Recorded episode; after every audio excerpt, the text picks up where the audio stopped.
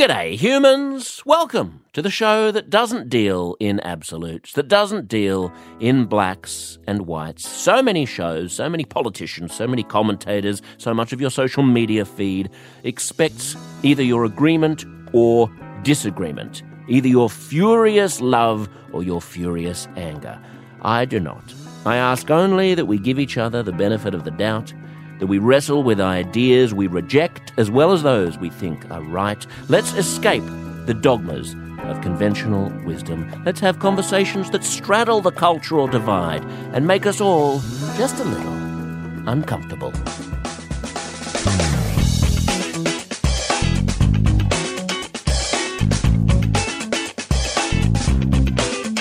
Well, this is very exciting. This is the first time in the history of Uncomfortable Conversations with Josh Szeps that we've had a return guest. Oh, Mr. Burkeman. Oh, Mr. Oliver Burkeman. I'm such a fan of Oliver Burkeman's. Uh, he's a Guardian columnist who lives in New York City. I fell in love with him when I read his book, The Antidote Happiness for People Who Can't Stand Positive Thinking, which is almost a decade old by now. And I'm ashamed to say that when I spoke with Oliver recently, I didn't realize that he had just finished his Guardian column. Uh, he has had this column where he's basically done sort of essentially self help, pop psychology, life hacking, time management, spiritual guardianship columns uh, for as long as I've been aware of him, I suppose a couple of decades. And his last one was in September of 2020, um, I didn't notice them slip out of the world into the great ether beyond, but I, I do now note that I have been missing them without even knowing it. He also does occasional uh, radio shows for BBC Radio 4 called things like Oliver Burkeman is Busy, with subtitles like In Praise of Idleness and Addicted to Busy. But if you haven't heard him before, I do encourage you to go back and listen to the, I think it was probably the second episode ever of Uncomfortable Conversations that he was on, uh, because we don't rehash all of that here. What we get into here specifically is time management. Uh, he's got a new book out. Uh, oh, by the way, there's another book that you can get of his called Help How to Become Slightly Happier and Get a Bit More Done. But that's actually a collection of his columns for the Guardian newspaper, most of which you can get uh, online uh, anyway for free. But his new book is called 4,000 Weeks Time Management for Mortals. It'll be released in the US and Canada on the 10th of August, and the UK, Australia, and New Zealand uh, a few weeks later. I can't wait to read it. I am sure that you will love it. I want you to listen to and appreciate this conversation between me and the one and only Oliver Burkeman.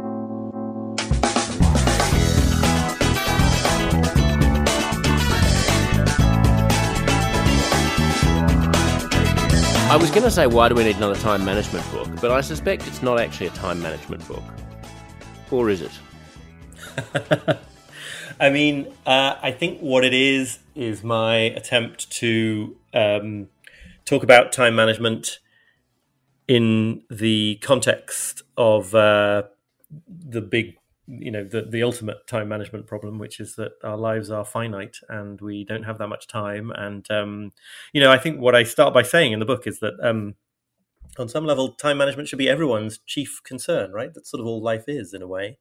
But that's not how we've come to think about that phrase time management or, or that other phrase uh, productivity um, they, they, they tend to mean something much sort of narrower and kind of dull. And so I wanted to reconnect the question of how you schedule your day and think about your daily time with the you know the real questions of what's at stake.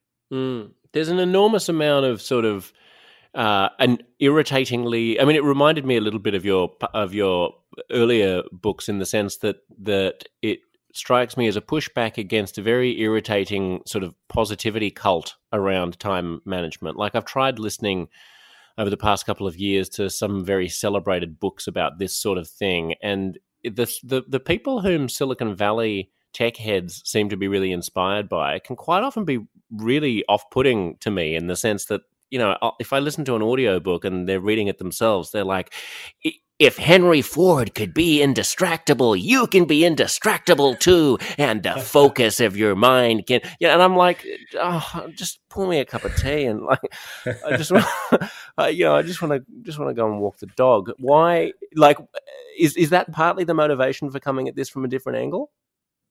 Yes, it is. I mean, I'm I'm always happy to sort of throw some curmudgeonly cold water on, on any of that kind of kind of stuff. I think to get a bit more precise, what I'm trying to argue in the book is that um, a huge amount of this advice actually ends up making matters worse, and it does this because it subtly and not necessarily deliberately encourages us to try to deny our limitations, to try to, to carry on avoiding facing up to the fact of how little time we have, how relatively small a number of things we're going to have time for, how little control we have over how life in the world uh, and, and in our lives unfolds.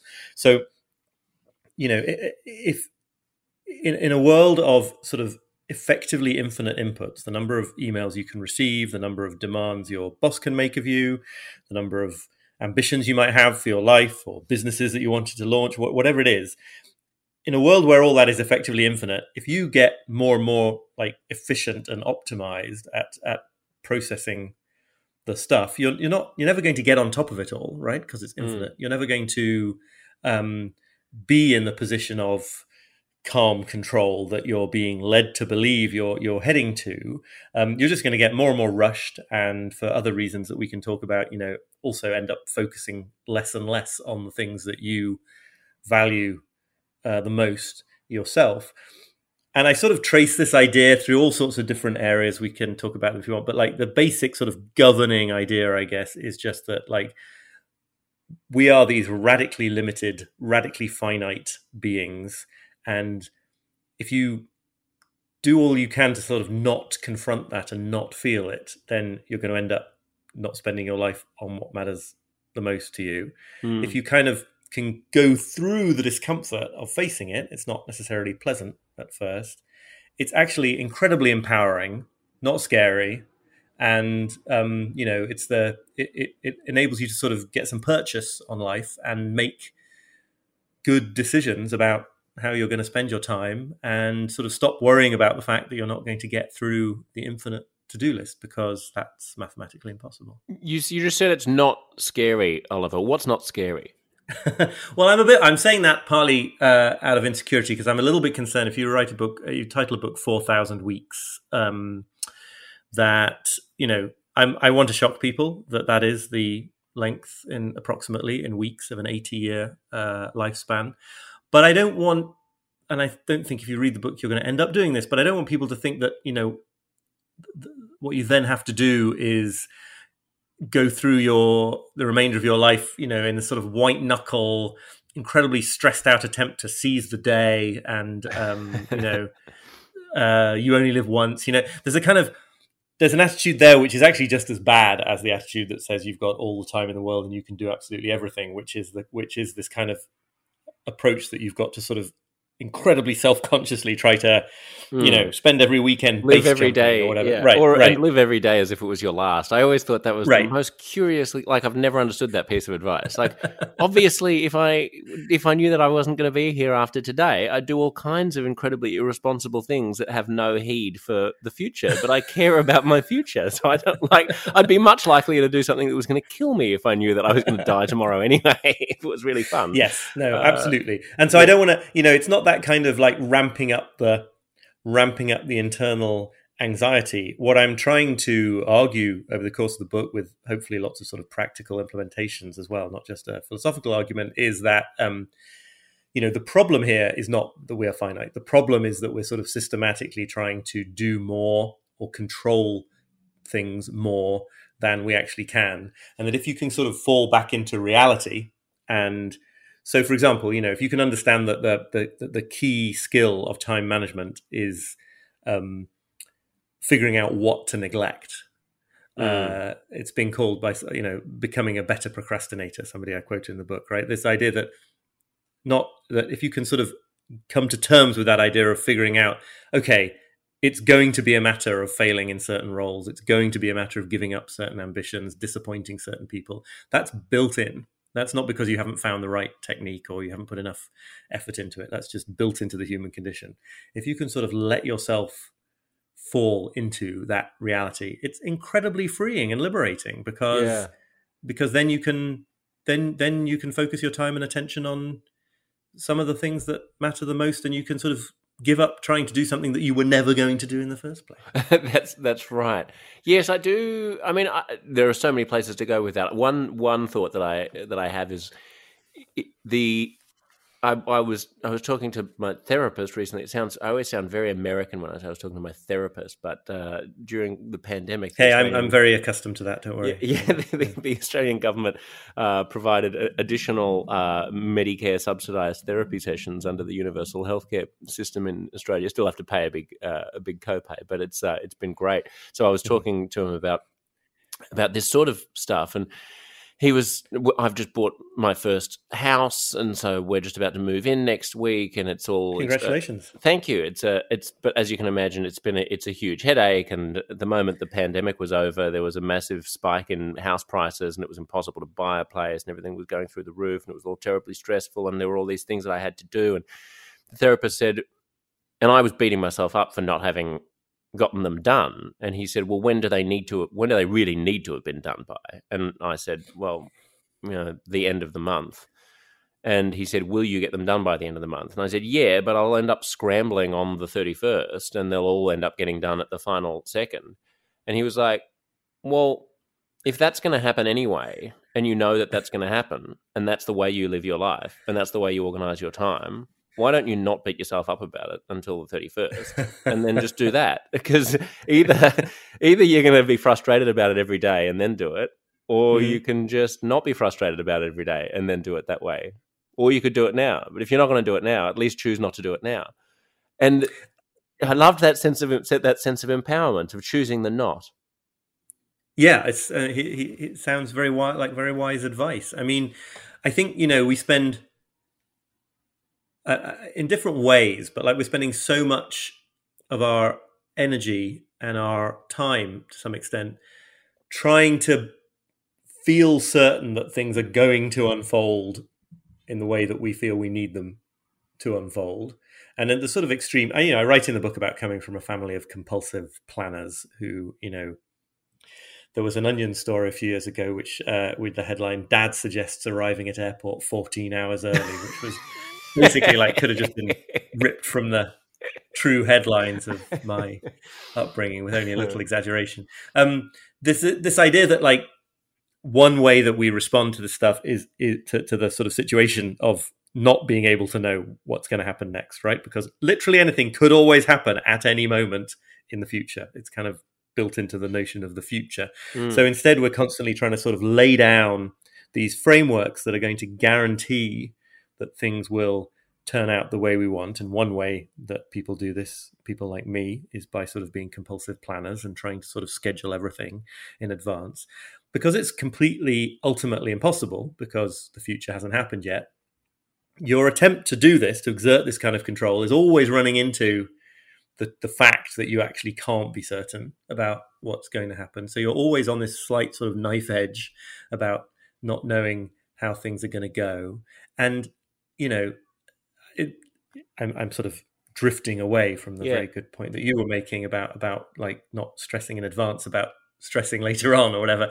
But, but it, in all these different ways, it's like if you- to the extent that you can relax into the fact that nobody ever knows what's coming next, you can make good preparations and you can have uh, sort of contingency plans, but you can't actually succeed in achieving a feeling of control, uh, in, in achieving a feeling of certainty about like what's going to happen in the next Mm. minute. Mm. There's something very relaxing about seeing the truth of that. I think. Are you the 14 hours early at the airport guy too? No, and now I'm feeling a bit bad towards my father uh, if he's listening to this. It wouldn't. He wouldn't. It wouldn't literally be 14 hours. But no, I um, know what you mean. But uh, my my grandfather I- was like that. My grandfather would get to the uh, get to the airport. You know, a, a- good half hour before he'd be in the terminal a good half hour before the earliest time that the airline tells you to Right. arrive, which used to be two hours and then became three hours, and then for some flights to the states, I think now it's four hours or something. Right. And so I would I would be, and this was only in New Zealand, and I'd just be flying back to Australia, and you know, being the in, inveterate, uh, obnoxious international jet setter that I was, I was the type of person who arrives just at the nick of time and tries to time it so that you're the last person just walking onto the plane uh, unless I specifically wanted to go to the lounge and get some work done or something. Uh, and so I would just lie to him when he was giving me a lift to the airport about what time the flight, the plane was. I would do the mental calculation about when, because he would not let me. I would say, just drop me off there like an hour and 15 minutes before the flight. And he'd be like, no, they say two hours. And so, you know, three and a half hours before the flight, he'd be walk, pacing around his apartment uh, with his car keys in his hand, saying, "Come on, come on, mate, let's go. Let's not be late." Uh, he's not even traveling. He's not even at any risk of missing the plane. But it just landed for him. It like just whip him up into a state of of anxiety, and I never understood that. Who wants to be sitting?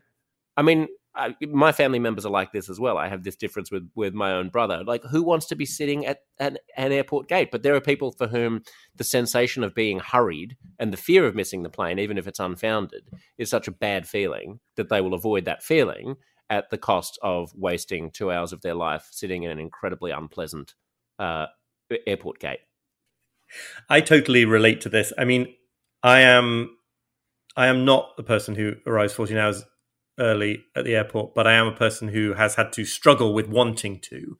I'm not the person who can sort of easily um, easily get over that. No, it's been a it's been a you know that's the you write books about the things you struggle with, and that the part of this book that is about compulsive planning and not trying to uh, ask too much of your certainty about the future is um, is totally personal. Um, what do I do at airports?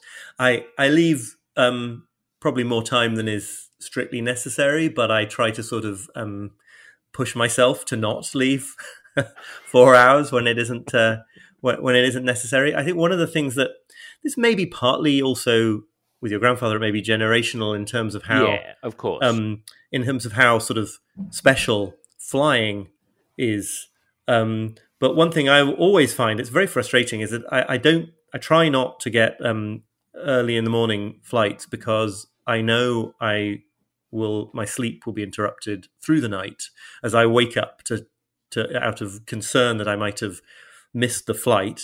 Um, mm. all, all, because on some deep level, uh, something in me thinks that it's life or death if uh, if I mm. miss mm. that, if I meet, re, meet that plane or not. And you know that that's just not true. So there are these certain kinds of things that we in with which we invest this kind of level of it, it's so important to know that they're going to work out fine. And yeah. if you can, and it happens in other contexts as well, you know, to the extent that you can relax that and and sort of drop the demand. Obviously, this is partly a function of privilege. You know, it always makes a big difference that if you have enough money in the bank that you could always go and stay in a hotel somewhere for a night, that's is a sort of a complete game changer when it mm. comes to things like travel and international trips, right?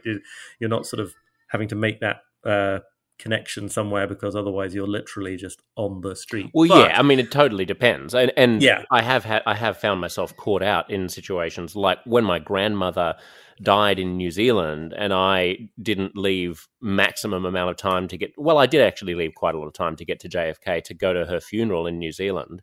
Uh, the air train broke at JFK and the you people were just being dumped out of whatever it was, the Long Island Railroad or uh, or or the the A train um, onto the street, and they were scrambling to get buses, and the line. The line, I mean, the line was more than you know. It would have been more than four hundred meters long, and there were just it was going to take hours and hours and hours and hours. And i just went to the front of to the front of the line and i just said i'm so sorry. My my grandmother died in new zealand. I'm going to a funeral. And i just pushed in front of someone and got on and got on the bus and and and made it. solid it. american approach. I'm trying yeah, to do that exactly. And in that case you absolutely have to make the flight. But yes 95% of the time you're not even going to have to pay for a, uh, an overnight hotel. I mean you might pay a a change fee if the airline is feeling particularly nasty. But if you're flying from Auckland to Sydney, there's going to be another flight in two hours. So, and there's a sort of a there's a sort of broader point here, you know, that goes way beyond air travel. I think uh, I quote in the book um, uh, Krishnamurti, the the spiritual teacher who was mm. sort of very big in the the 60s and 70s, um, uh, sort of slightly ostentatiously revealing his secret, the secret, his secret to happiness at a meeting in California uh, in uh, in the 1970s, where he said that um, he asked you know the assembled audience if they wanted to know his secret, and then he said, "I don't mind what happens." Mm. And um, you know, there's lots of ways of interpreting this. There's ways of interpreting it as sort of overly passive and sort of apolitical, and maybe we should mind about all sorts of things that are happening in the world. But there is just this sense of like, if you can live not in a state of constantly waiting to see if the next minute or hour um, meets your criteria for it, uh, mm. you you you sort of it's sort of a superpower. Um, certainly I mean, not claiming that I do that all the time, but uh, it's it's sort of a superpower because you realize how much stress and anxiety is not that you need things to go a certain way, but that you need them. Not that you need particular things to happen necessarily, but that you sort of need to feel that uh, you're in control of how uh, events are unfolding. It's so interesting that you just allude to your sense that you're, uh, you know, people's guilt about not being uh, full of anxiety about what's going to happen. It, in fact, since we last spoke, I've used your your wisdom, Oliver, quite a lot in dealing with our with my thinking about the pandemic.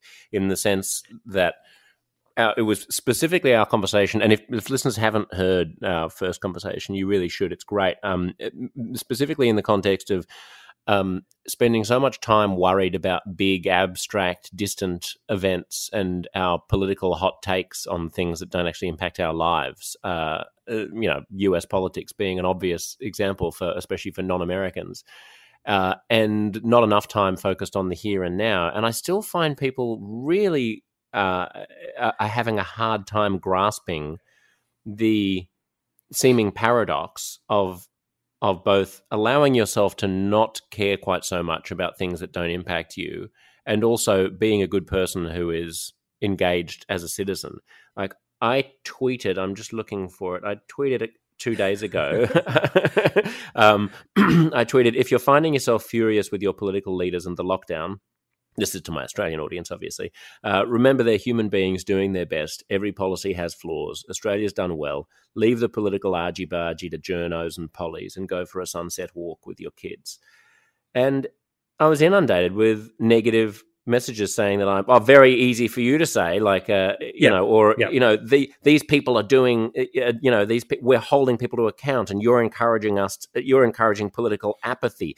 Uh, someone wrote, "A democracy needs to hold its politicians' feet to the fire, not to look away." And like, I know people who've lost family members, and right, you know, I was like, you're kind of missing the point.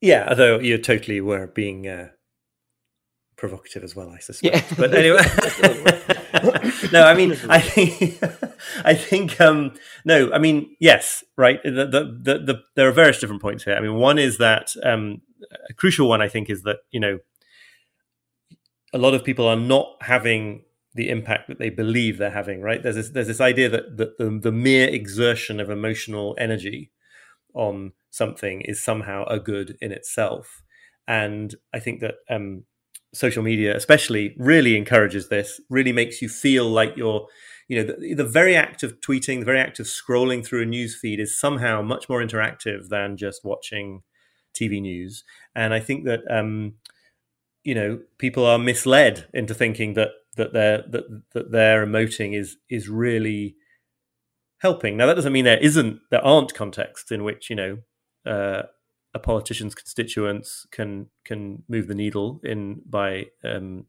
you know conveying their anger at what's happening. It's just that we're sort of there. It's more an exception to the rule, especially when it's yeah like on the other side of the globe. All that's going to happen there is that you sort of uh, just dissipate what what capacity you have for for care um, mm. over so many different issues. There's a, a Canadian uh, writer blogger called David Cain whose work I follow and really uh, enjoy. Who I think it's his. He has this. He talks about some of this in the context of a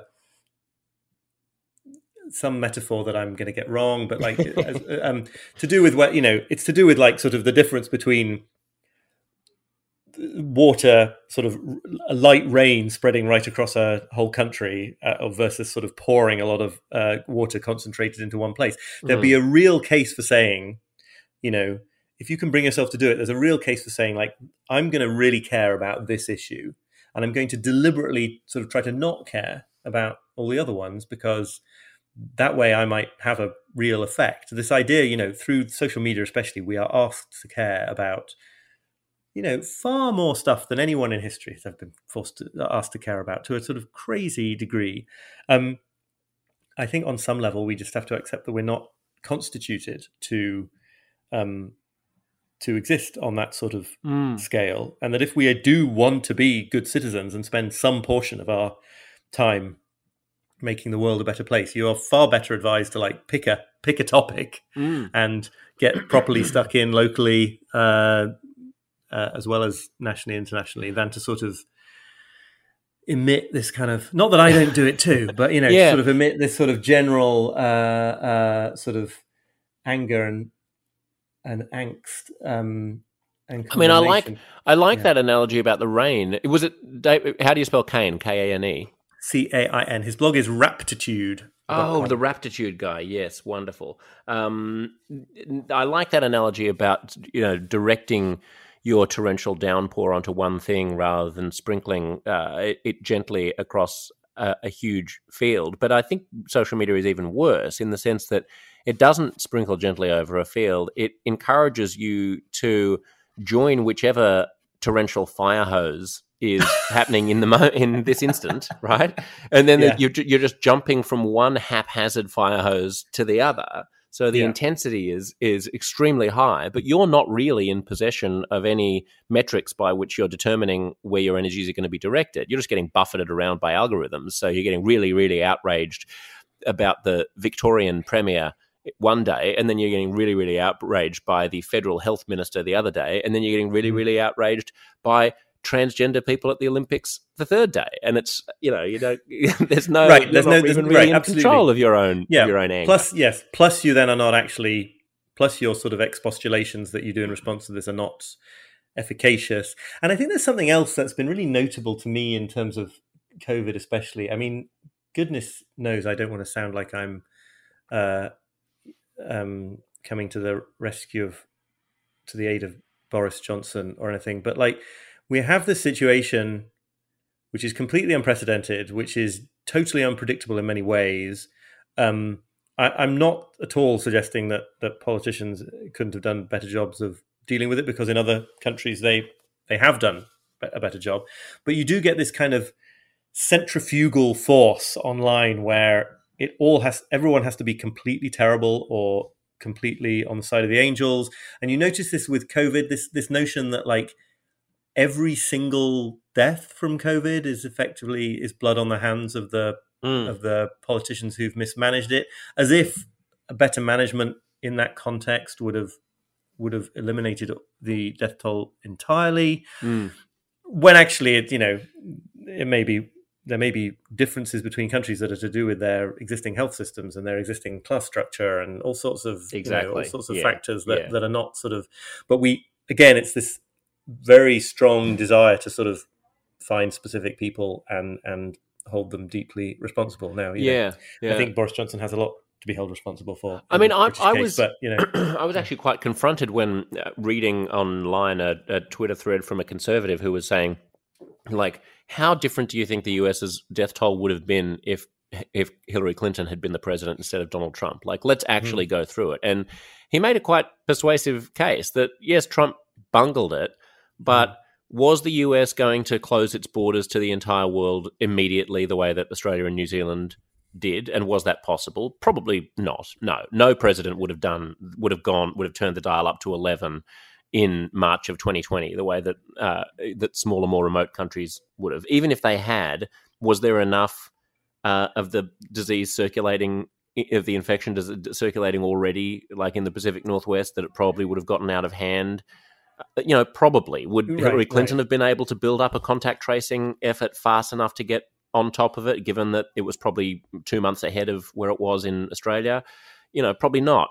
And so, you know, actually going through it, looking at the looking at the the death rate in places like Germany per capita, and you know, which which a lot of Americans look to as being a, a paragon of uh, of small L liberal uh, social democratic policies run by a very pragmatic, you know, doctorate in science woman, mm. you know, even even there, it's gotten out of out of control. So it's it did sort of make me think, yeah, actually, politicians are not the supermen we require them we demand them to be. But we're re- wondering, yeah. yeah. a little bit off. Your... No, no, it reminds me. It does remind me a little bit. Just oh yes, let's let's go back. But like you know, people often say that one of the motivations for conspiracy theorism is the idea that um, it's actually more comforting to think that there's an evil cabal of people directing yeah. um, events yeah. than to accept that they are actually as as random and uncontrollable as and chaotic as mm, they mm. seem to be. And there's something of the same thing in that, right? I mean, that the idea that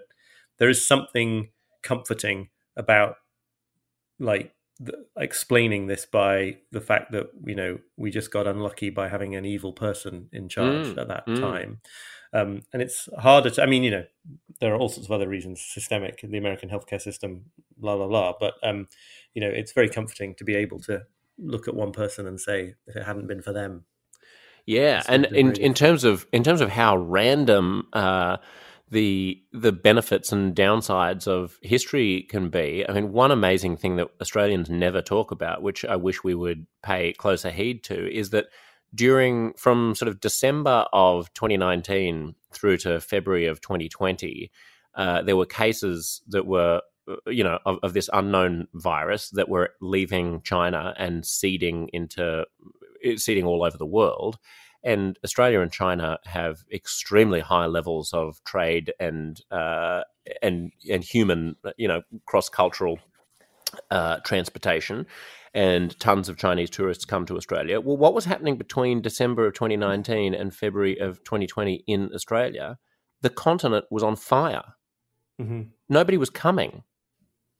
The bushfires were right. raging. The, the worst natural disaster in Australian in Australia in generations was taking place. It was all over the news, all over the world. The blood red skies in Sydney.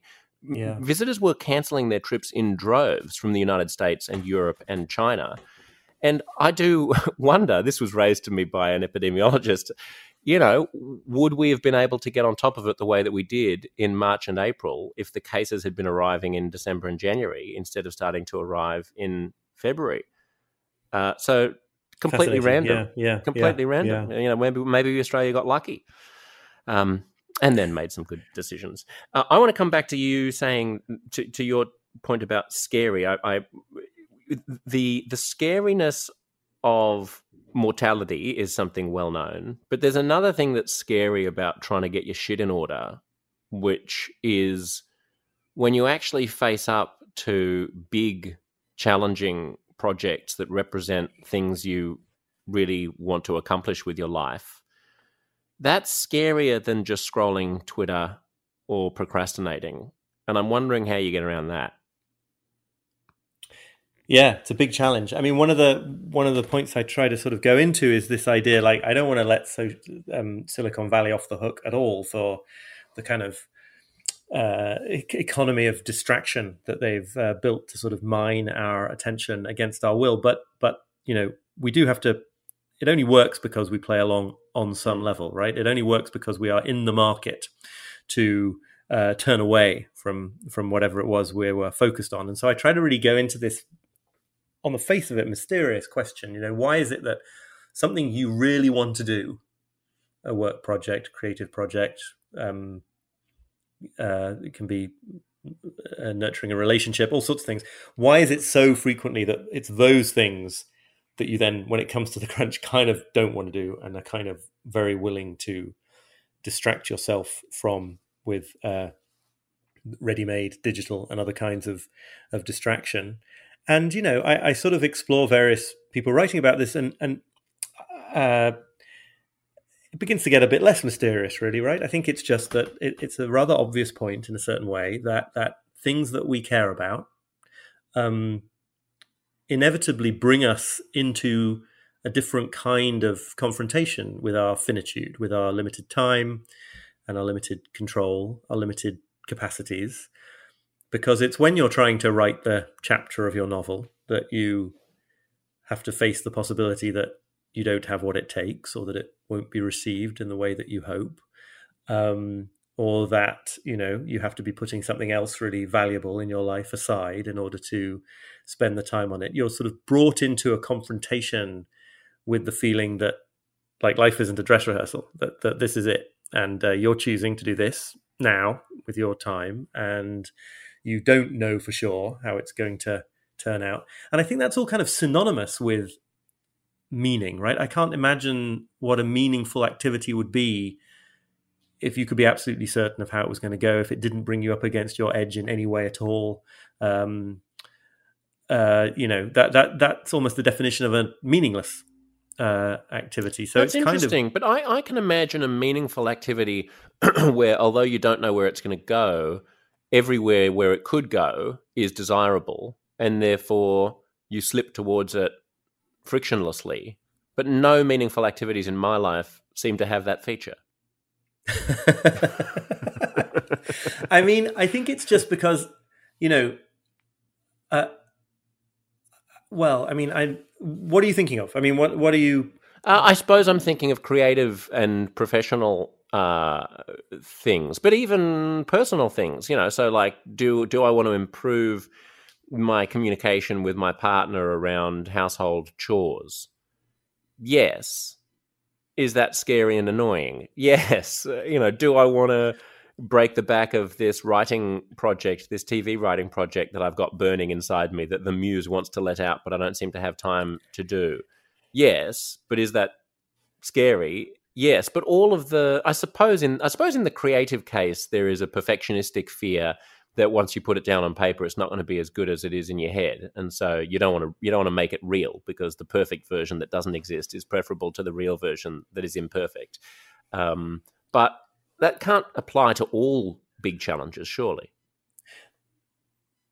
No, I don't think those specific criteria do, and I don't think I'm only talking about big challenges here. But it, I think there is a sort of inherent discomfort in being absolutely present. Some a lot of the time it manifests as boredom, right? I mean, I think that's um, it, it, it's not necessarily that you're sitting there terrified about how something's going to go. It's that feeling that you're sort of at the mercy of reality in in some way. Um, you can't think of anything to do. That's one reason people get bored. Or you're into the sixth hour of solo parenting of a small child who you love deeply, but at the same time, you know there is no there's no escape uh, mm. in that kind of context, and there's something constraining about the idea of there being no escape, even if nothing is. Uh, sort of overtly negative about the experience. There's a psychotherapist who I quote who called Bruce Tift, who wrote a great book called Already Free, which is a combination of sort of Buddhist perspectives and psychotherapeutic perspectives. And he just talks about this sort of universal feeling of being sort of constrained by reality that uh, I think um, you know almost all of us have in one way or another a lot of the time. And it can be anything from being stuck in a traffic jam that you can't make move at the speed you you wish, um, trying to write a difficult creative piece of creative writing that you don't know if you're going to be able to do it or just something as simple as you know not not being able to not being able to not be doing the bit of parenting or partner mm. partnering or whatever it is that you're doing right now. Even if nothing about it is negative it's just there's a sort of um there's a requirement that you sort of give yourself to it. And i think that on some subconscious level, there's a recognition that you are doing this with a bit of your finite time and like this is life. And and i think you know this this fantasy that is encouraged by hanging out too much online where it feels like you're completely limitless and you can be anyone and do anything and find you know connect to information from the other side of the globe instantaneously there's a kind of a godlike feeling to that which takes you out of this kind of constrained sense of being in in reality. This is getting pretty um, abstract at this no, point. it's useful. I think it is the sort of underlying idea. I think, but yeah, but th- this is why t- so much of time management is so annoying because it doesn't go abstract or deep. It just goes, it flits across the surface of how you should be structuring your day. When in actual fact, if you if you truly analyze why the person who has a novel burning inside them hasn't written it, it's not it's not about the time, is it? It's about right the stories that we tell ourselves about. I mean, I'm just trying to think as you talk about how this relates to me right now. So, like, I need to, and I'm not saying this because I think that that my position is uniquely um, is going to shine some unique insight, but other but listeners might find something in these stories which uh, relates which they relate to. So I've got I need to set up some new bank accounts so that you know I'm putting aside the correct amount of uh, goods and services tax in advance, so that I'm not always scrambling at the end of every quarter to pay the tax man. And you know I need to structure my uh, my I suppose cash flow better now that I've got a house you would not believe, Oliver, how many times I managed to procrastinate about just going onto the bloody bank website yeah. and opening an account and setting up an auto transfer of X amount per month from this account to that account. And then, like, obviously, there is some pathology, there is some code that's running underneath this, which is something like why do I have to do this bullshit stuff? Why is the world set up in such a way that, and the tax office set up in such a way that the onus is on me to do this mundane chore when there are so many more pleasurable things that I'd rather be doing. There is something inherently unjust about this, and as a free man, I'm going to assert my my right not to sit down at this stupid computer and do this stupid bullshit and look up my bloody account number. Like, you know what I mean? Like, it's not t- yeah. it's not time. Time isn't the problem. Right. I mean, in another sense, it is because it's to do with how you are using your time. But yes, I know what you mean. It's not that you can't free up the time to yeah. do it. In fact, count. You know, the really self-defeating irony is that you will now have spent much more time thinking about how you ought to have done this mm. or how you don't want to do it than it would have taken to do it. Yes. So, um, yeah, it's uh, it, it, that that that desire to be the master of your time has a sort of it, yeah it, results in the opposite, which is mm. that you know more time of yours has been used up on something that you so how do you how how does one take the thing that's hanging over one's head and insert it into reality and and get it out of the way and have it done? Well, I sort of take a twin approach in the book. I have got a whole bunch of sort of little tips about how to sort of really scale down into something sort of a radically kind of incrementalist approach to this kind of stuff where you can do things in such tiny amounts that uh, that that you can sort of fly under the radar of these kinds of reactions. I do really truly think though that the most the biggest sort of uh, the sort of most effective uh, life hack in this area is just sort of stopping uh, expecting it to feel otherwise, right? To sort of to to feel that you know um, th- this feeling of of pushing against constraint. It's just sort of the feeling that goes with of being constrained. It's just the feeling that goes with doing things that that that matter to us in one way or another. I mean, your example of the bank account is a little bit different. That's more like sort of life admin. That um, yeah, I think I would definitely look at sort of doing in uh, minuscule amounts on a very sort of regular basis, like picking picking your three most annoying things you've been feeling guilty about and spending 45 minutes every day just plowing through those things, you know. Yes, kind of right. Controlled yeah. fashion. But when it comes to the bigger projects, I mean, when I, uh, and this is, I'm slightly borrowing uh, from uh, Cal Newport, um, the author of the books uh, Deep Work and Digital Minimalism here, but mm. like he, he has this way of expressing it, which is, is like the thing people call writer's block. That's the feeling of writing. Like that's that's do that's doing a hard thing, and that's one example of this broader point I'm trying to make. That you know, if if you don't if, if you can if you can be a bit more okay with the fact that it's not going to feel hugely comfortable, then suddenly it doesn't actually feel that bad at all. And there's a sort of a this is a theme that runs throughout a lot of stuff that I've been interested in and that I've been writing about recently, which is that you know learning to tolerate a little bit of discomfort is a kind of a crazy superpower because the level of discomfort that is required to put us off doing things is so small that um, yeah uh, you know that, that that if you can just and I don't mean that you should sort of try to squelch it and not feel uncomfortable. I mean if you can take sort of very generous and welcoming view to your emotions and say, look, yeah, I really feel uncomfortable. I really mm. feel reluctant to do this. This really makes me bored or resentful or scared or whatever it is, that's okay. And meanwhile, at the same time, I'm gonna open the laptop or uh, you know make the call, send the email. Like those two things can coexist. That's interesting. And, you know, that that almost yeah. reminds me, Oliver, of um, of Steven Pressfield's uh, trick in his books, where he names resistance with a capital R as being the thing that you're carrying around with you and the thing that crushes people's lives and people's dreams if you give it an inch. Uh, you know, The War of Art. Have you read? Yeah, I do. I do. I have. I have. To, I'm going to be honest and say I have mixed feelings about that book. It's obviously so successful and meaningful to people that I'm not going to say like it's not great stuff. But like I, I think that can lead to a sort of a uh, sort of combative inner approach that you're going to sort of go mano a mano with with, right. with resistance. Um, right. And you know, if it works for you, do not let if, or someone listening you know do not let me put you off but i mean i think a, a, there's a way of sort of maybe it, it, there's a way Having of being greater equanimity bit, towards towards yeah and, or just being more yeah i mean be. not sort of yeah not not not not vowing to destroy resistance so much as like accepting that you're gonna hang out with it um i, I get elizabeth what you're gilbert saying, elizabeth and, sorry yeah. yeah no, no, no. Say Elizabeth yeah. Elizabeth Gilbert in her um in her book on creativity, which is called Big Magic, um has some uh analogy about how you have to sort of you have to let fear come on the road trip with you, but uh, there's no way you're letting it take the driver's seat. You know.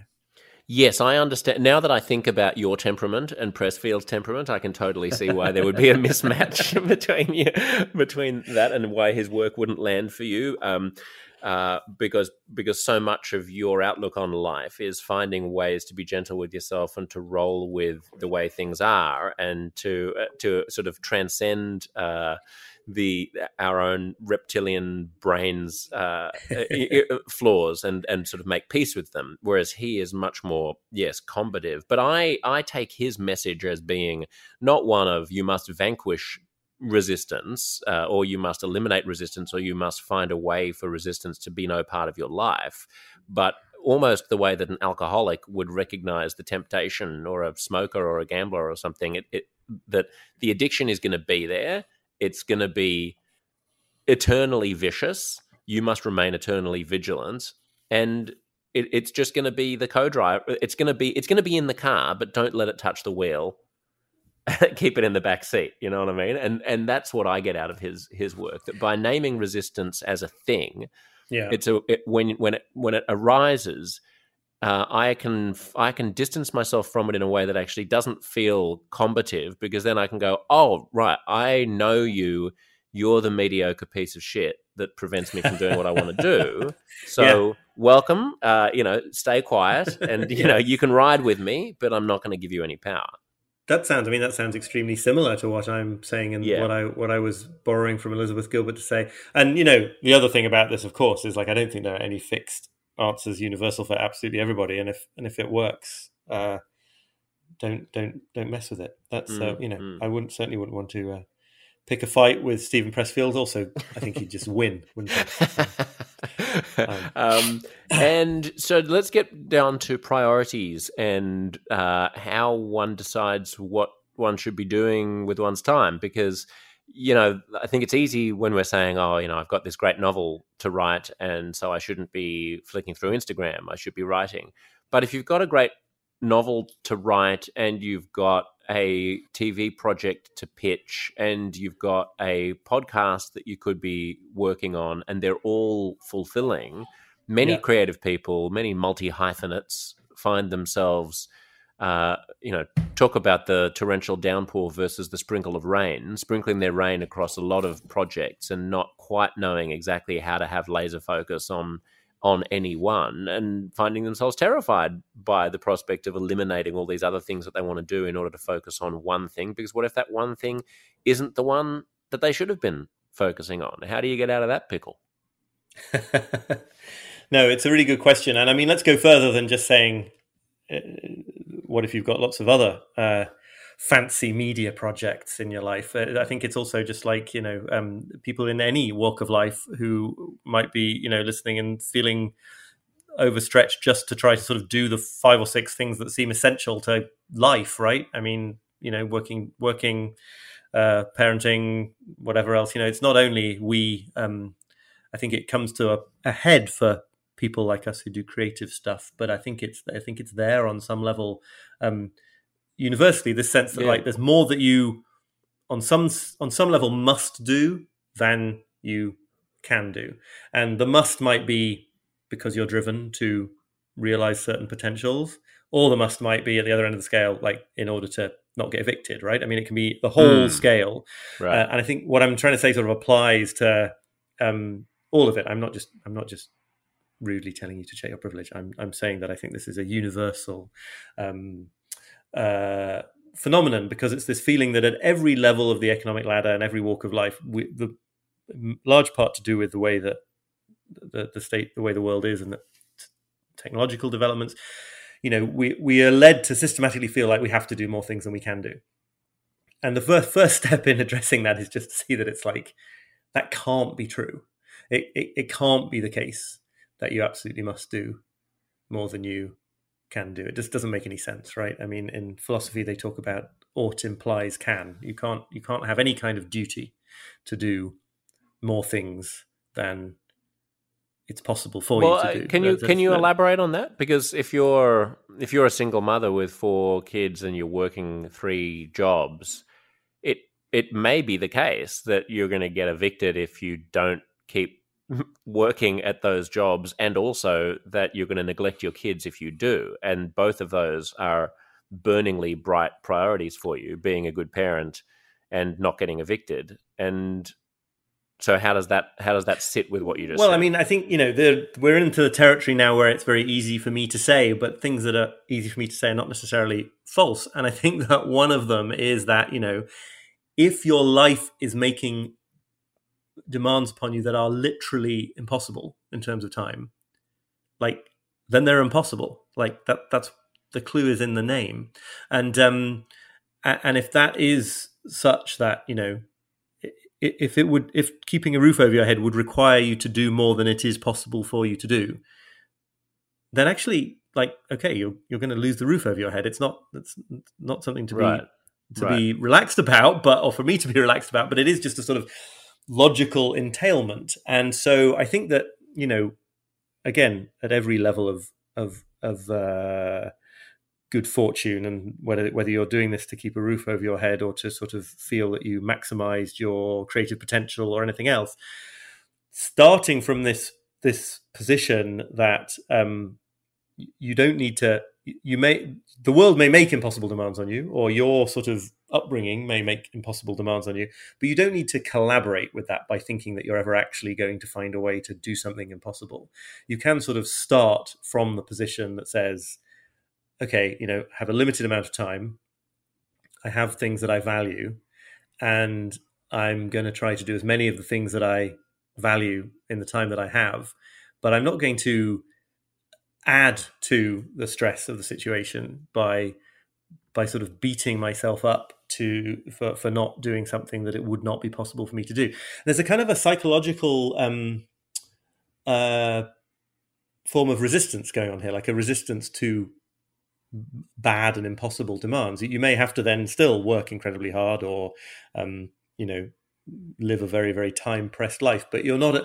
You're at least not um, collaborating with the sort of Mm. wider socioeconomic message that says like if you just put in a bit more effort and you just keep going faster and you just find the right productivity technique, you might actually get to the top of this mountain.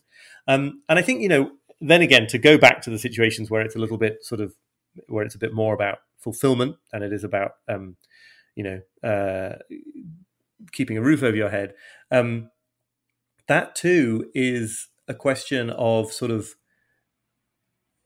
it, like it's it's not it, it's not the advice that you should decide to not give effort to the TV project or the podcast. It's it's just a it's a it's a realization that you will not be giving um, more than hundred percent effort in total Right, to the things right. that you do. Right. That that that's sort of that's fixed. So the question is, how do you make the most conscious and wise decisions about what to prioritize, and how do you sort of live with the fact that that means other things get uh, not done at all or or put off.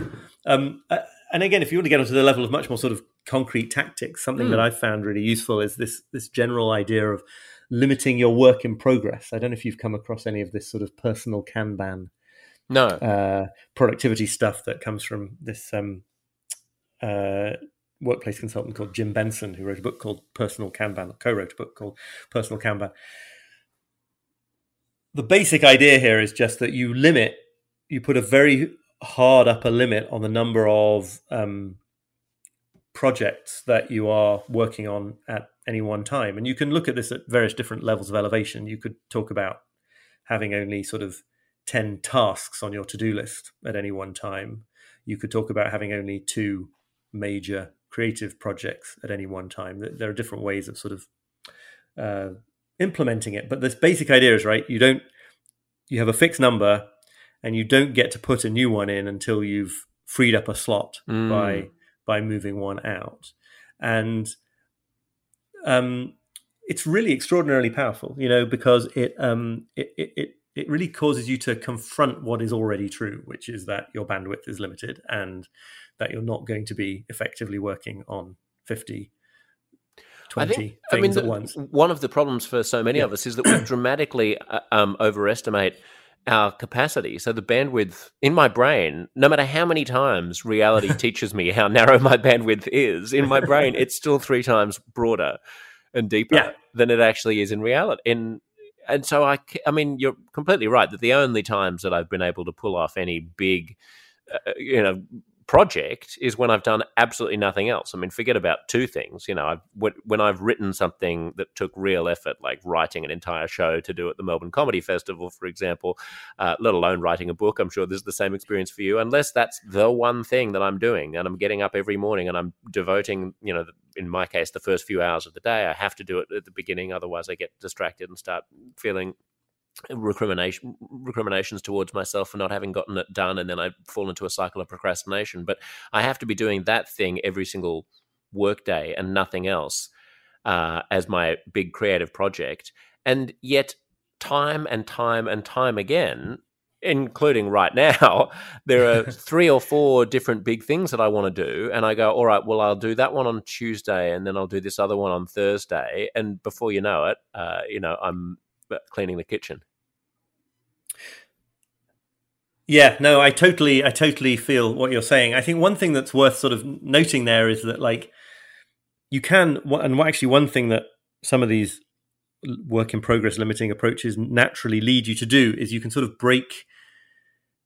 It, it, they lead you to sort of break things down to the right level. So I don't know if I'll express this properly, but like, you you can make uh, progress on multiple fronts if you if you only make progress on one thing at a time, but they're broken down into the smallest, into the to the right size of sort of resolution Right. of task, right? So Mm. so like yes, it's probably actually very effective if you can if your life permits you to just say like write that comedy set and don't do anything else significant using your creative energies until it's done. Great, but um, you know if you can break it down into I don't know how that works with comedy sets, but let's talk about books. You know, Mm. like if you break it down into like structure the book as a as a as a thing, and you won't do anything else until that is done.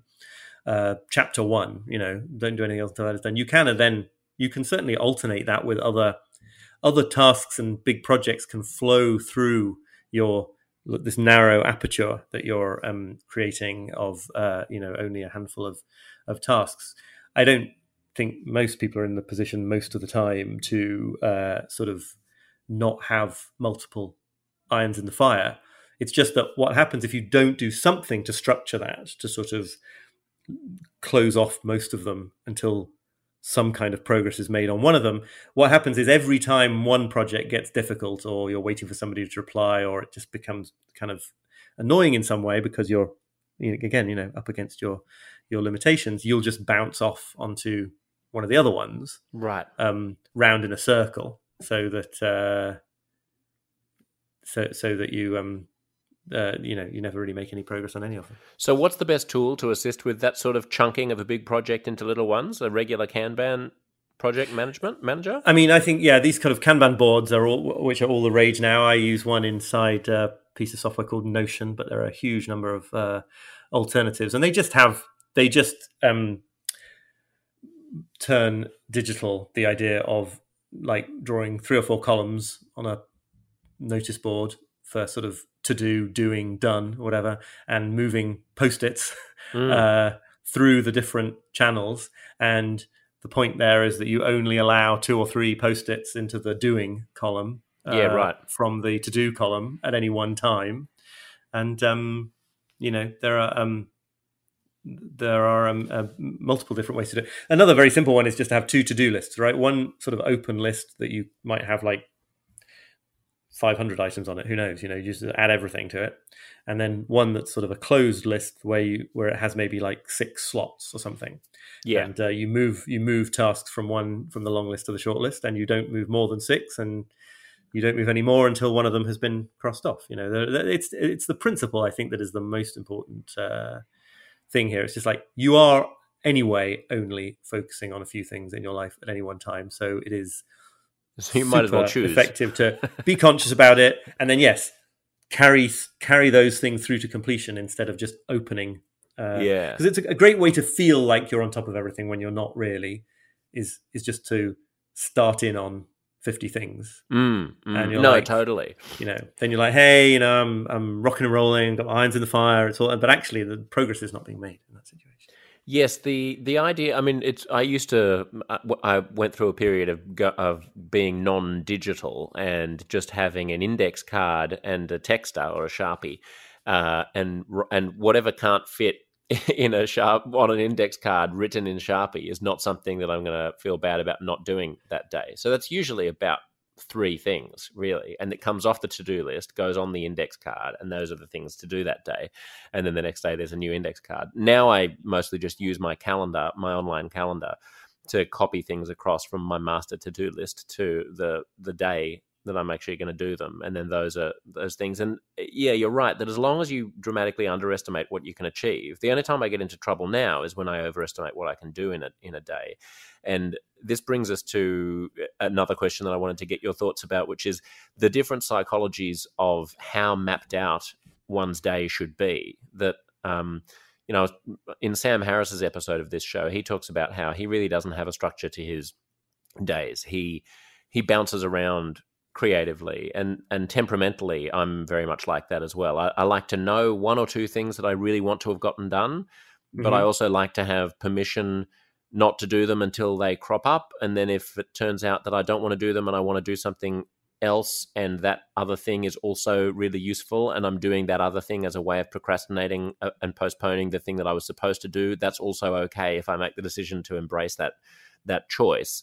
Whereas some people find that totally stressful and chaotic and would much rather have a calendar where they know that okay from 10:30 to 12:30 I'm doing this thing and then from 2 to 4 I'm doing this other thing and that gives me certainty and structure whereas for me such a calendar lands as nothing more than a a, a temptation to find a way to get out of it you know, and and yeah, and, uh, no, absolutely. I know what you mean. I've I, have got. I want to listen to uh, Sam Harris talk about how he organizes his day. I'm unreasonably obsessed with the question of how people, especially very accomplished and productive ones, uh, organize mm. their days. I think it's uh, endlessly fascinating. Yes, um, I mean, I, really... try. It, it's quite. You'll hear my frustration. I think in my conversation with him because I, I, mean, I've spoken to Sam many times on my old podcast and um, and with Joe Rogan and so on. We were quite. We were we were regular. Um, colleagues when I was living in LA and the he always I, I don't even think he sees the problem he's one of those people who like it's I'm so envious of a brain that works that way. He's like, you know, I just I just sort of do it because it's important. I'm like, but what kind of alien are you? Right, right. What's your system? I gotta have a system. Exactly, that's right. Um, I think you know, I, I um, firstly, I learned and made my peace some years ago with the fact that I wasn't going to have like one approach to this that was going to be fixed for for forever. Um, so every few months, I'm changing things up and doing things uh, doing things differently. And I've certainly been prone in the past to trying to sort of schedule a day to within an inch of its life, and then be kind of yeah instantly rebel against the uh, internal um, commanding officer that I have set up in mm. my brain to yell at me to do these things in this particular way. Also, to sort of ridiculously over uh, over um, claim about to myself about what I'm gonna have the time to, mm. to do. Um, that said, I think that um, a certain kind of time boxing is is something that is really useful for me. A sort of a, a basic sense of boundaries, um, both between work and non-work, and then between sort of the kind of work where I'm focusing deeply and trying to write things versus the more sort of bitty work. Um, uh, those kind of those kind of boundaries mean a lot to me. So usually at the beginning of the day, I will sort of map out um, uh, a, a, sort of a box of time for maybe three, four hours of the important creative stuff, which I'll, I mean, I try to do this in advance so that I don't plan meetings and stuff in those times. Mm. Um, so, and then, and then another chunk for sort of secondary stuff. What, what's important about that for me is not sort of that it absolutely happens at that time and that I need to know how it's going to go. But what's important about that is it it it it speaks to this idea of limitation because it puts the time first, right? It says you've got this amount of time, and rather than sort of here are the 10 things that you've absolutely got to try to achieve somehow and you know that just that, that puts you in a sort of a, a fight against time, right? And I what mm. I want to try to it's hard to express this. What I want to try to have in my own life is this kind of steadier approach where, you know, I'm definitely going to put in those hours and I'm going to focus during them. Uh, and I'm going to have some sort of intermediate goals for the day. Sure, I'm not going to sort of just be totally drifting, but but the thing that's ri- the thing I want to sort of mentally prioritize is the idea that I keep coming back day after day and doing three or four hours yeah, on this right. creative yeah. project. And yeah. there's a wonderful quote from Adam Smith somewhere that I've I've quoted in the past. I don't have it in front of me right now, but like that the the person who can work so moderately as to work every day all year round or whatever um, will sort of not only preserve his health but also like end up producing the most amount of work, right? There's mm. that hmm. sort of I want to. You're not doing a very good job of remembering that quote. it doesn't sound nearly as articulate as Adam Smith probably wrote it. um, but there's another the wonderful one. There's another wonderful one which I have above my desk, but not the desk I'm sitting at now. Uh, um, about Virginia and Leonard Woolf again writing. Admittedly, you know, in a situation where they had servants and uh, mm. parents and all sorts of things, but but writing for like three and a half hours uh, every day, uh, six days a week for 11 months of the year, and just talking about how Leonard Woolf's is talking about how extraordinarily much that leads to, you know, mm. and yet it's this very sort of non intimidating, uh, eminently doable, non exhausting kind of portion of time. So that's why I'm using the the time boxing and what I'm always trying to stop myself doing is yeah kind of trying to use it at such a fine grained level that there's no freedom and room for maneuver and yeah, you know, failing right. at the standards that you didn't need to have set yourself in the first place exactly and yeah no that's a really really wise thing to to, to remind ourselves of i think is because uh, i fall into the trap of of saying all right I'm going to finish this one pager that I need to write to, you know, about this proposal, about this project or something. But actually, the important thing isn't finishing it if it doesn't have a deadline. The, if it's just something that I'm doing for myself, which a lot of a lot of work at the end of the day is, uh, you know, not office work, but I mean all of the things that we're up to in our lives, whether they be parenting yeah. or uh, cleaning the house or whatever. There's rarely it's rarely like it has absolutely has to be done by two thirty this afternoon. But simply putting aside time to do that thing, exercise is another good example. Like, you know, the only time I've gotten fit is when I've I've carved out just the time. Don't even worry about the thing just the time. Yeah. Like if you if you commit to going to the park for 45 minutes three times a week and then that's the battle. The battle is won. You can go to the park and sit down if you want. You can go to the park and walk around. You can jog on the spot. You can do jumping jacks. You could take the bike. Yeah. You could go, you know. But the, the challenge is not what you do. The challenge is that you do something. Yes, and I think that also works in the sort of you know I'm a big fan of setting daily goals for creative work that are sort of strictly quantitative and don't um, don't get you sort of don't trigger your sort of emotions and Yeah. like you know num- numbers of words. Um, uh, you know, you really do not need to write very many hundred words a day if you're able to do it every day to to um to produce a huge amount. In a, Although I even find the word count stressful in a way that a time count isn't. Like, I mean, I'd much rather say to myself, I'm going to sit down for an hour in front of the laptop and it's not going to be connected to the internet and I'm not going to have any apps open apart from just a Word doc. And I can sit there for an hour and not type anything if I want to, but I will do that hour. My ass will sit in that chair and for an hour I will do nothing but write. And if I can't write anything, then I have to stare at a blank cursor blinking at me for an hour. yeah, Uh, I think know, that's yeah. Yeah, that would I, think that's a yeah. I, I totally see that. Yeah, I mean they're both quantitative, but the time one is even more sort of. Um, it, it's again, it's being very gentle with yourself. It's saying now, you know, come along, friend. All you need Yeah. to do is to, right. It's like Right. it's it's, so the opposite It's of kind of screaming in at yourself. world. Yeah, just yeah, sit sit yeah. down, sit, keep your ass in the chair, and don't look. Don't. All you have to do is not create, not put any air between your buttock and the chair. That's your only task. You can't stand up. Yes, That's yes. that's it. Um, well, that's uh, that's very good. I think. Oh yeah, the last thing I wanted to get from you is is mood, is ma- the management of one's mood, especially after something like what we've what the planet has been through over the past fourteen months. What is it, fifteen months? Um, and do you get gloomy? Like I've found myself on a roller coaster ride of um, all the obvious reactions, like stress, anxiety, and and worry, and uh, but also longer stretches for really for the first time in my life of gloominess. And I, because I have never have never experienced depression, um, thank God, touch wood, uh, I don't quite know how to contextualize that. I'm, I'm just sort of talking about the color draining out of things to an extent that it hadn't Mhm. before. And then when I managed to get on top of my time management or I manage to exercise and do all of the things that I that one knows intellectually one should be doing, it, I recover. But of Mhm. course, as anyone who has suffered depression knows, you you know intellectually what you should do, but you can't find the motivation to do them. So it doesn't necessarily matter that you know that you should go that you'd feel better if you went for a run. You don't go for a run.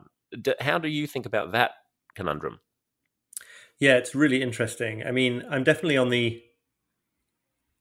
I was going to say the anxiety end of the spectrum rather than the- depression one, although they do Mm. go together, and it's not really a, it's not really a spectrum. But um, so you know, one of my first very strange epiphanies of of lockdown was you know I spent the first two weeks of our lives changing because of COVID, feeling incredibly anxious and sort of in a sort of bodily way, and then as all the news began to come in, even though it was very bad, I suddenly realized that I had been carrying, not just for those two weeks, but through my whole life, a sort of a sense of sort of impending apocalypse that was so extreme that when um, that when bad things started to happen and the death toll started mounting, and you know, I don't want to, you know, for anyone who's lost someone close to them to COVID, it, it's very sort of dicey territory. I understand, but like everything that happened was finite. Everything that happened was not the apocalypse and the world Mm. going up in a ball of flames. And so every day I would be like, oh, oh, it's actually not as bad as I. So I was, so I found something. I had a very strange experience of being sort of turned from a, a defensive pessimist into a slightly more of an optimist, just because I, just because you know, the world did seem to stumble on through this uh, through this stuff, and lots and lots and lots of things did not collapse. Yes, And, I don't uh, remember if we talked um, about this last time, Oliver, but I had the same experience in the sense in the sense that I had through my science connections and being a bit of a, a, data wonk, I had tweaked to the magnitude of this maybe three or four weeks before other people did, and so I was chicken little, screaming from the rooftops and going to the supermarket and stocking up and trying to explain to people that their trip to Bali in April was not going to happen happen, yeah, and, yeah. and everyone thought I was an idiot uh, and being hysterical. And so then, when everything started going to hell in March, it was a sense of enormous relief. Like I, I don't have to be that guy anymore, and I don't have like here we go. Let's. It's like Yes, you're at the right, crest of the right, roller yes. coaster. We're all on it Yeah. together. So let's see what Yeah. happens. But at least I don't have to. I have to be the only person worrying any, now, and I felt less worry.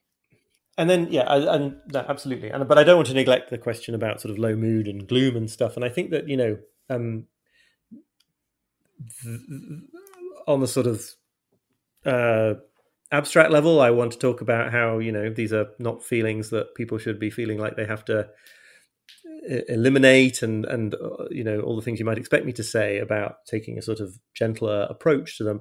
When it comes to practical things i think that what works for so many people in that kind of situation is just to radically radically narrow the time horizon of um, what you're what you're hoping to do. So you know um, a technique that i've seen in i've written about and seen called various things in various places is this is a productivity technique when you are deeply in a rut. Take out a notebook or a piece of paper, write down one thing that, that, that you're going to do, do it, cross it out, and when you feel ready, write down another thing, do mm. that hmm. thing, and and like really do not think beyond that. I, there's a there's a line in um, various people objected when I quoted Jordan Peterson in something I wrote a while ago because people oh, fuck Jordan Peterson. but um, he writes in his first book, Twelve Rules for Life. Um, I, again, I'm not quoting verbatim, but like you know, as a as a technique for getting out of a rut, like ask yourself what is one thing that you could do and that you would do that would leave your life um, less chaotic and more orderly uh, by the end of the day. Um, of which you know tidy your room is the is the great cliche in mm, uh, mm. Jordan Peterson land, but it could be anything. You know, um, tidying up is a very vivid example of this because it sort of is a sort of imposing of a little bit of order on chaos. Um, do that thing and then reward yourself with a fancy espresso or a bar of chocolate. And I mean, it's just that incredibly. It's that it's that the it's getting to that level that is so small that you're in the realm of like, okay, what could I do and I would do? Yeah. And right. maybe it isn't um, adopt a new uh, exercise regime for the next month, but maybe it is get mm. outside into the sun for walk around the minutes. block. And, yeah. you know, yeah. all we're ever doing anyway in life is one action followed by another action. So, you know, pretty swiftly, pretty swiftly, you're, uh, you're into something that at least has some movement in it. There. That's really good, isn't it? It almost reminds me of uh, of Tiny Habits, BJ Fogg's uh, yep. system, where you know he talks about the way to build habits is to just pick the tiniest, most inc- incremental habit, so that you know when you brush your teeth in the morning, do one push up, and you're not allowed to mm-hmm. do any more than one. But you know yeah. you, you start there, and then it gradually gradually builds. Um, that's great, Oliver. Do you want to touch on anything else before we uh, before I bid you adieu to encourage people to to buy the book? No, I don't think so. Wow, we covered a lot of uh, we did. We, covered a lot of territory. Yeah. It's always great to talk to you. I hope you have a wonderful time in the move to the UK and that it's everything you could have dreamed of. So, are you going in September? Uh, yes, we are. Just for so just for a year, but yes, we are. Yeah, you'll hope. It's kind of a bit of a shame that you miss out on the summer, but I suppose you'll get a beautiful autumn. I'm rather looking forward to uh, winter in Yorkshire. My uh, my partner is maybe not, but um, that's true. That's consistent with your mood, sort of wandering around the grey moors, uh, gazing wistfully yeah, at the clouds. Oh. Thanks, mate. Great to talk to you as always. And you. Thanks very much.